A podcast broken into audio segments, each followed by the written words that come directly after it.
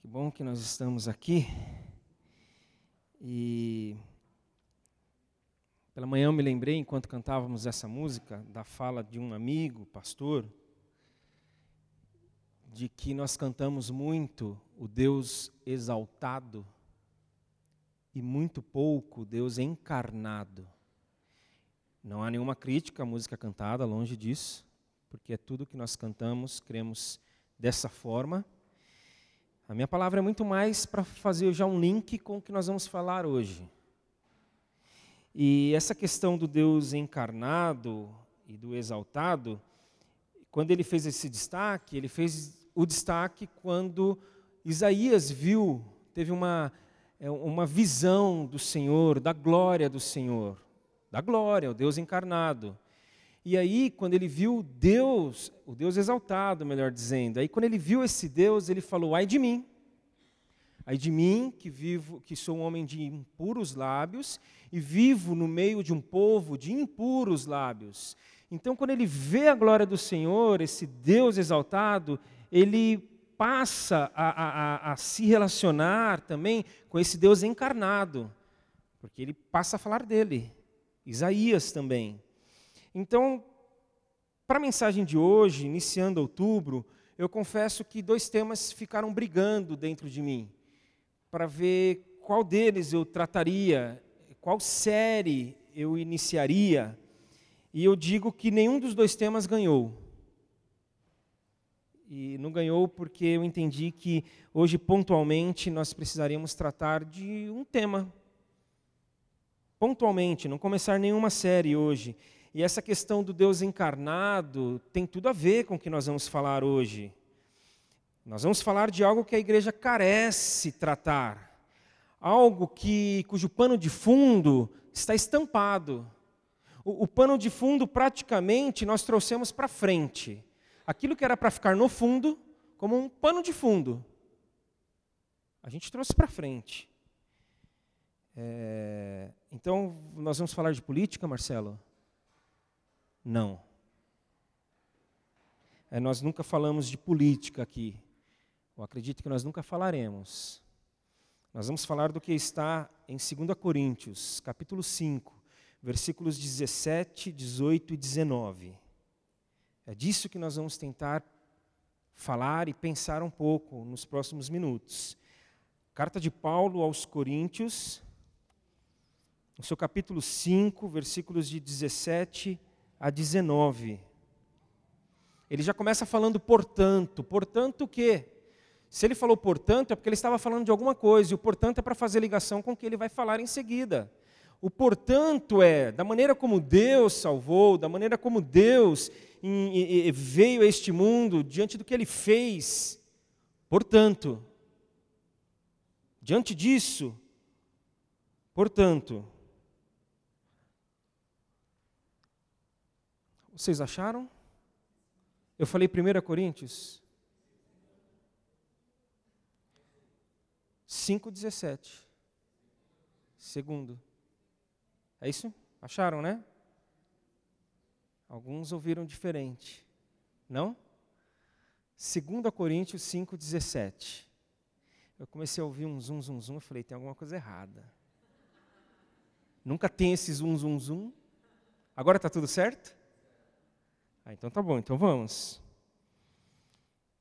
Que diz: portanto, se alguém está em Cristo, é nova criatura, é nova criação. As coisas antigas já passaram e eis que surgiram coisas novas. Tudo isso provém de Deus, que nos reconciliou consigo mesmo por meio de Cristo e nos deu o ministério da reconciliação. Ou seja, que Deus em Cristo estava reconciliando consigo o mundo, não levando em conta os pecados dos homens, e nos confiou a mensagem da reconciliação. Vamos falar de política? Não. Então nós não vamos falar de ideologias. Nós não vamos falar do comunismo e do capitalismo o que é cada um, qual está certo. Nós não vamos falar de esquerda e de direita, até porque isso cansou já. Bastante. Nós não vamos falar de corrupção, nós não vamos falar de ideologia de gênero aqui, nós não vamos falar de fake news, nós não vamos falar de eleições, se vai ter o primeiro turno, se vai ter é, só no primeiro, se vai ter o segundo. Nós não vamos falar de Jair Bolsonaro aqui. Nós não vamos falar de Haddad, Daciolo.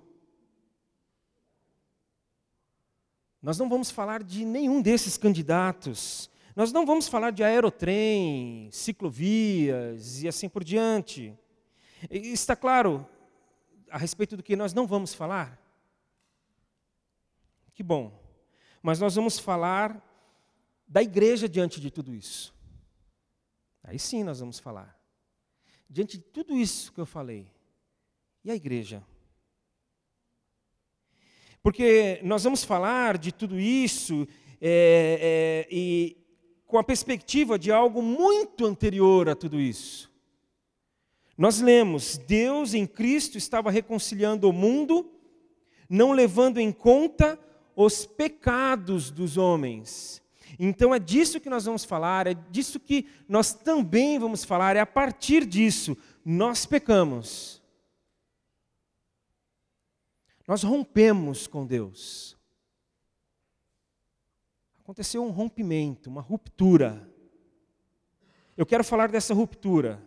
Deus ele nos criou para relacionamento. Ponto. Deus nos criou para relacionamento, para estarmos ligados nele, conectados a ele. O texto lá no Gênesis fala que passeando pelo jardim. Olha que lindo. Deus estava passeando pelo jardim e falou: Adão, Eva, homem, mulher, onde estão vocês? É, imagina você em casa e toca a campainha. Você abre, Deus. Fantástico. Aí, o senhor de novo hoje, o senhor veio ontem, é, e eu vou vir amanhã, tá? Se prepara, prepara o café aí. Nós estamos jogando bola lá na quadra de terça-feira, é, alguns conseguem, outros tentam. Geralmente os que conseguem têm no máximo 20 anos, têm 65 quilos, eles, eles conseguem. Aí a gente está lá, chega Jesus. E aí, beleza, pessoal? Vim jogar. Aí a gente, se quer jogar bola, e todo mundo ia querer ele no time, claro. Ele, ele não perde, ia ser uma disputa. Na roda gigante aqui, né? O shopping está com uma roda gigante, alguns já foram, eu ainda quero ir. Aí você está lá na fila, chega Deus e fala: Posso ir com vocês na cabine? Ah, vamos lá. No trabalho, você está lá no seu trabalho, você tem uma reunião importante, você tem uma apresentação fundamental naquela manhã e vai depender dessa apresentação para que algumas decisões sejam tomadas e você está aflito, aí Deus ele bate a porta. Aliás, você está orando, né? Pedindo lá porque falta pouco, aí bate a porta, ele aparece. É, eu posso ir lá na reunião com você? Eu posso ficar lá na sala? Eu vou ficar quietinho. Não, senhor, fala o que o senhor quiser, ela me ajuda nisso aí. Só que nós rompemos. Então ele bate a nossa porta, ele bateu a nossa, a nossa porta e a gente bateu a porta na cara dele. É isso que a gente fez. Ele veio jogar bola, aí a gente falou: não, não, para com isso, senhor. É, aí ele é muito humilde, ele gosta de servir, ele fala: eu, eu posso ser o gandula? Não, nem gandula, pode ir embora. A reunião, a gente pensa: não, eu, eu me basto. Está tudo preparado, está tudo organizado, eu, me, eu estudei, eu formulei tudo, não precisa, Senhor, vai embora. Aliás, nós fomos embora. A parábola do filho pródigo, o filho que perdeu tudo, que desperdiçou, disse que ele foi embora, o filho. Ele decidiu ir. Ele decidiu partir. Ele falou: Estou rompendo, estou rompendo com o Senhor, estou rompendo com o seu Deus, eu estou rompendo com uh, o seu povo, e, e, e, ali, gente, é uma coisa, foi uma coisa de louco. Porque ele pediu uma parte na herança de um pai que estava vivo. Olha que rompimento. Ele rompeu com um pai vivo ainda. E o mais velho já tinha rompido também, viu? Não é o foco, mas para dizer que todo mundo rompeu. Porque o romper não é ir embora fisicamente, o romper é no coração. E aí, quando o filho mais velho fala: Eu não quero saber do meu irmão, não estou nem aí para que ele voltou. Eu estava aqui esse tempo todo, o Senhor não permitiu que eu pegasse um dos animais para fazer um churrasco com os meus amigos. Ele, no coração dele, ele já tinha partido também, ele já tinha ido embora, ele já tinha rompido. E o rompimento foi tão sério que o texto fala que quando o mais novo voltou e o mais velho não quis receber o irmão, o pai falou: Filho, o teu irmão estava morto. Olha o rompimento, olha o nível, olha a profundidade, olha do que nós estamos falando nessa noite. Seu irmão estava morto. Nós morremos, e é disso que eu estou falando, de algo muito anterior. Eu estou falando de algo muito anterior ao que nós estamos vendo nesses dias, ao que nós estamos vivendo, ao que nós estamos tendo que lidar por esses dias. E eu estou falando de quais respostas nós temos dado.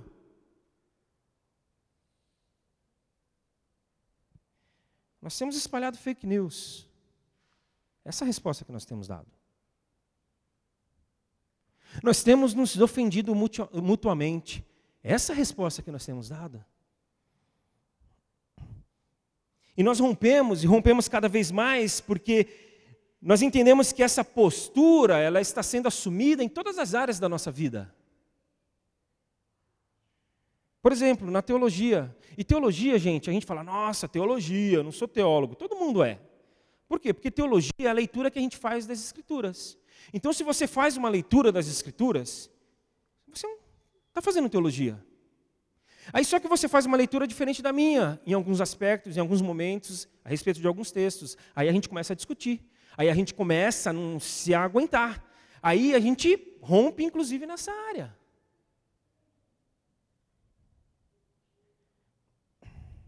Quais respostas nós temos dado?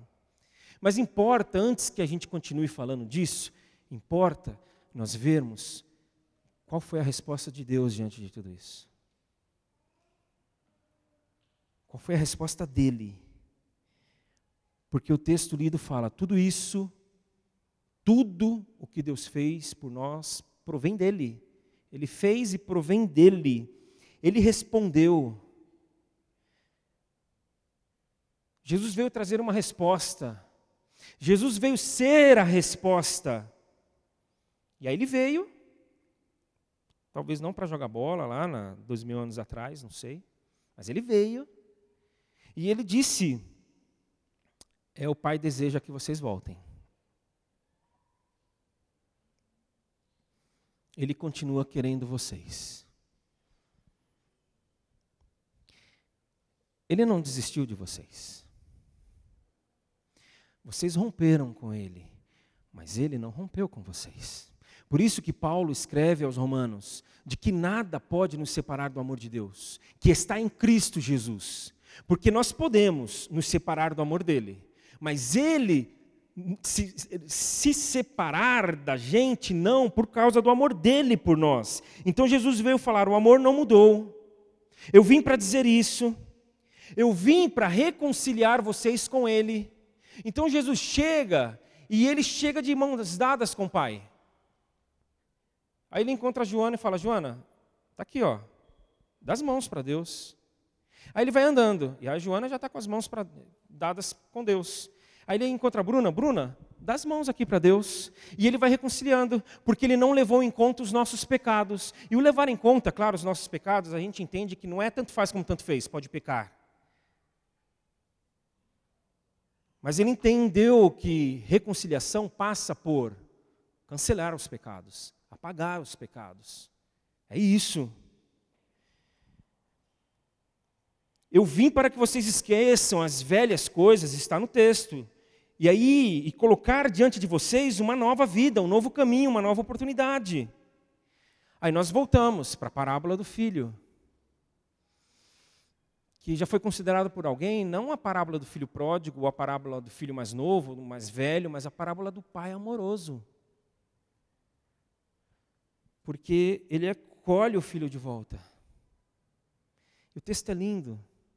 O texto fala que ele vendo o filho ainda é longe, ele corre ao encontro do filho, ele abraça o filho e ele beija o filho. E essa questão dele correr ao encontro do filho é muito significativo também. Porque, muito possivelmente, o entendimento da época de um filho que fizesse isso com o pai é de que esse filho, ao retornar, ele seria hostilizado. Talvez até por isso ele fala: Eu não vou voltar como filho, eu vou voltar como servo, eu vou voltar como escravo. Mas aí, quando o pai o vê, o pai corre, abraça o filho e fala: Eu vou proteger você, meu filho. Ninguém vai tocar um dedo em você, meu filho. Vamos para casa. Vamos voltar. E aí, quando a gente volta para casa, a gente ouve o seguinte: agora vocês têm uma mensagem. E é a mensagem da reconciliação. Agora vocês foram reconciliados. E o que eu espero de vocês, a única coisa, é que vocês levem essa mensagem para aqueles que ainda não a conhecem. Mas a pergunta volta: e nós, o que, nós estamos fazendo? Qual tem sido a nossa resposta? E tristemente, muitas vezes não tem sido uma resposta de pessoas reconciliadas. Não tem sido. E aqui eu não estou falando da nossa igreja propriamente, ou primeiramente, ou somente. Eu estou falando da igreja evangélica de hoje. Em que comunidades, em que esta igreja cujo amor de Deus não nos constrange mais. E esse, o amor de Deus nos constranger, está no versículo 14, que não foi lido. Está no contexto anterior ao lido, ao texto lido, em que Paulo fala que o amor de Deus nos constrange. Quando foi a última vez que o amor de Deus nos constrangeu?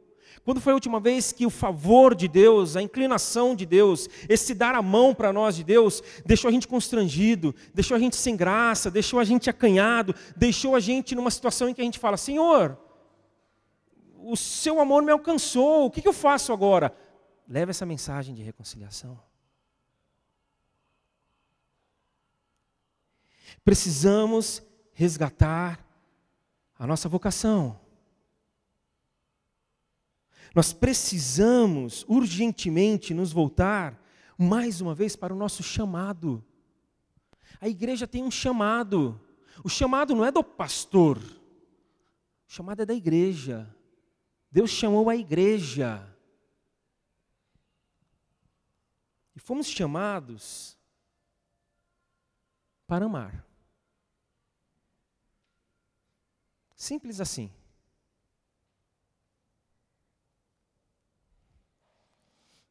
É, é, já faz uns bons anos, né? Eu de manhã não lembrei em que ano foi e à tarde eu não procurei também. Mas já faz uns bons anos que Cazuza morreu. E não foi a primeira, não foi a única vez em que alguém partiu. E o que eu vou dizer agora foi proferido por algumas pessoas, mas foi a primeira vez que eu, ao ouvir, aquilo me causou uma repulsa. E aí, a partir daí, várias vezes, a notícia chega e nós estamos entre alguns cristãos e um solta. Ah, mas também. Também o quê? Ah, mas também a vida que ele levava, também o que ele fazia, também, tipo, já foi tarde. O que, que é isso? Onde nós estamos?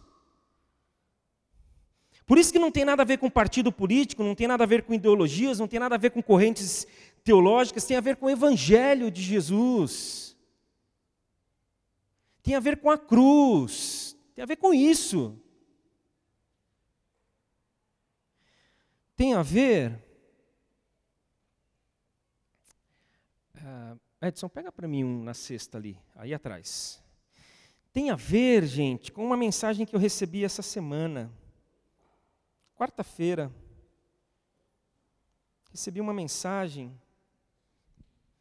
Obrigado. às seis e meia da tarde da quarta-feira. E tem a ver com isso aqui que eu estou segurando em mãos. No nosso aniversário, no aniversário da igreja, nós distribuímos os elementos. Nós começamos a ceia aqui, mas nós não terminamos a ceia aqui. Foi a primeira vez que a gente fez isso, tá? Ninguém se assusta. Nossa, sempre assim? Não, a gente vai ter aqui, ó. A gente vai começar e acabar hoje aqui, tá bom? Mas fizemos assim. É, porque foi a nossa maior memória e é a nossa maior memória. A maioria sabe que nós falamos a respeito de memórias esse mês.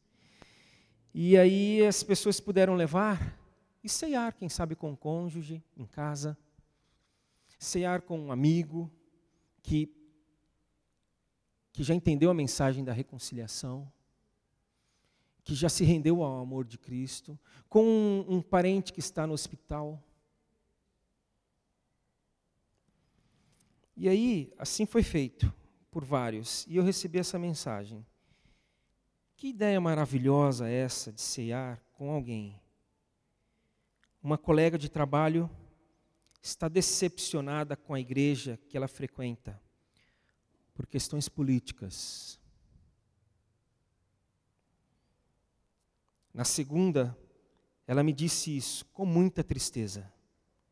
Senti que Deus estava sinalizando para mim a pessoa com a qual eu deveria cear. Hoje deu certo. Ela escreveu isso na quarta-feira. Deus preparou o momento adequado. Conversamos sobre o amor de Jesus por nós. Oramos e choramos juntas. Que momento único e gratificante. Que bênção. Que alegria. Então é sobre isso aqui que eu quis falar nessa noite. É a respeito disso aqui, nós fomos chamados para amar. Nós fomos chamados para ouvir um colega de trabalho triste por conta de um ocorrido como esse e ter o coração aberto e Deus falar, ceia com ela. Nós fomos chamados para isso. Mas para isso, para que isso aconteça, nós precisamos primeiro entender o amor de Deus. Segundo, aceitar o amor de Deus. Terceiro, nos render ao amor de Deus. Porque você pode entender, não adianta. Você pode entender e aceitar, também não é suficiente. Você precisa se render. Então, também como fizemos pela manhã, nós vamos orar agora. Nós precisamos orar pelo Brasil? Muito. Qualquer cristão minimamente lúcido hoje em dia sabe que precisamos orar pelo Brasil. Precisamos orar pelas nossas instituições, sem dúvida. Todas, não deixar nenhuma de fora. Precisamos orar pelos governantes, aqueles que estão sendo eleitos hoje, ou aqueles que serão eleitos no segundo turno. Vamos nos comprometer com isso. Mas, sobretudo, agora, nós vamos olhar, orar pela igreja. Pela igreja. Igreja quem, Marcelo? Eu. Você. Nós. É o que nós vamos fazer agora. Então eu te convido a essa oração. E, e claro que não faz muito sentido você conduzir uma oração, porque oração é um encontro com este Pai é um abrir do coração, mas se você puder, é que você ore aí silenciosamente, pelo menos em duas perspectivas. A primeira delas, agradeça. Senhor, obrigado porque Jesus veio. Obrigado porque quando nós olhamos para a mão dele, nós vimos a tua mão. E ele esticou a mão do Senhor e disse: Venham aqui e se reconciliem. Obrigado. Muito obrigado e que possamos orar em outra perspectiva. Senhor, nos ajuda a levar essa mensagem. Como hoje o mundo está precisando. Parece que a cada dia mais está precisando. Nos ajuda.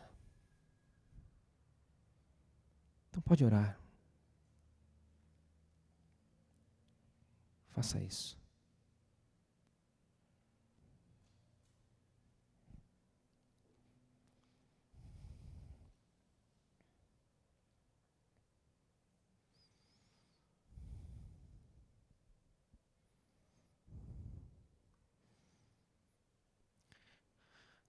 Senhor, obrigado.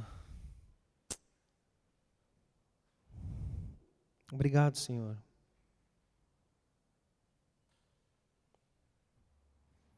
Obrigado porque foi do jeito que foi. Obrigado porque quando a gente rompeu com o Senhor, da tua parte para conosco, absolutamente nada mudou. Obrigado porque o Senhor nunca deixou de nos considerar teus filhos, como nessa parábola que a gente citou tanto nessa mensagem, em que o pai ali falou para o filho: Filho, você sempre foi o meu filho. Então, obrigado, Senhor.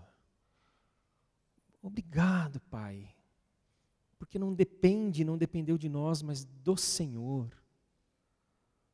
Obrigado porque o Senhor não muda. Obrigado porque a gente muda, a gente muda com uma facilidade, nós somos tão inconstantes, tão, tão é, volúveis muitas vezes, mas o Senhor não, é uma rocha firme, segura, inabalável. Obrigado, Senhor. E, Senhor, o Senhor colocou diante de nós e nas nossas mãos, nos nossos lábios e coração, uma mensagem a mensagem daquilo que nos atingiu. Nós não estamos falando, nós não precisamos demonstrar, nós não precisamos levar a ninguém nada diferente daquilo que a gente recebeu, Senhor. O Senhor não pede para nós nada daquilo que a gente não tenha já. Mas, Senhor, é tão difícil, a gente olha para essa situação toda, a gente fala, não vai dar. É, não compete a nós é, é ficar analisando se vai dar, se não vai dar. Compete a nós nos sujeitarmos ao Senhor, é o que nós estamos fazendo agora, dizendo: Senhor, conta conosco.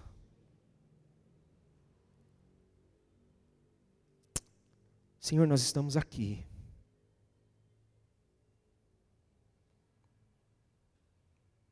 Capacita-nos. É o que nós te pedimos porque queremos que seja uma fonte de água viva esse teu amor por nós. E este teu amor por nós que vaza e extravasa e é abundante, começa a cair, e começa a, a, a, a atingir, e começa a, a alcançar aqueles que estão conosco no nosso dia a dia. Obrigado, Senhor. Em nome de Jesus, amém.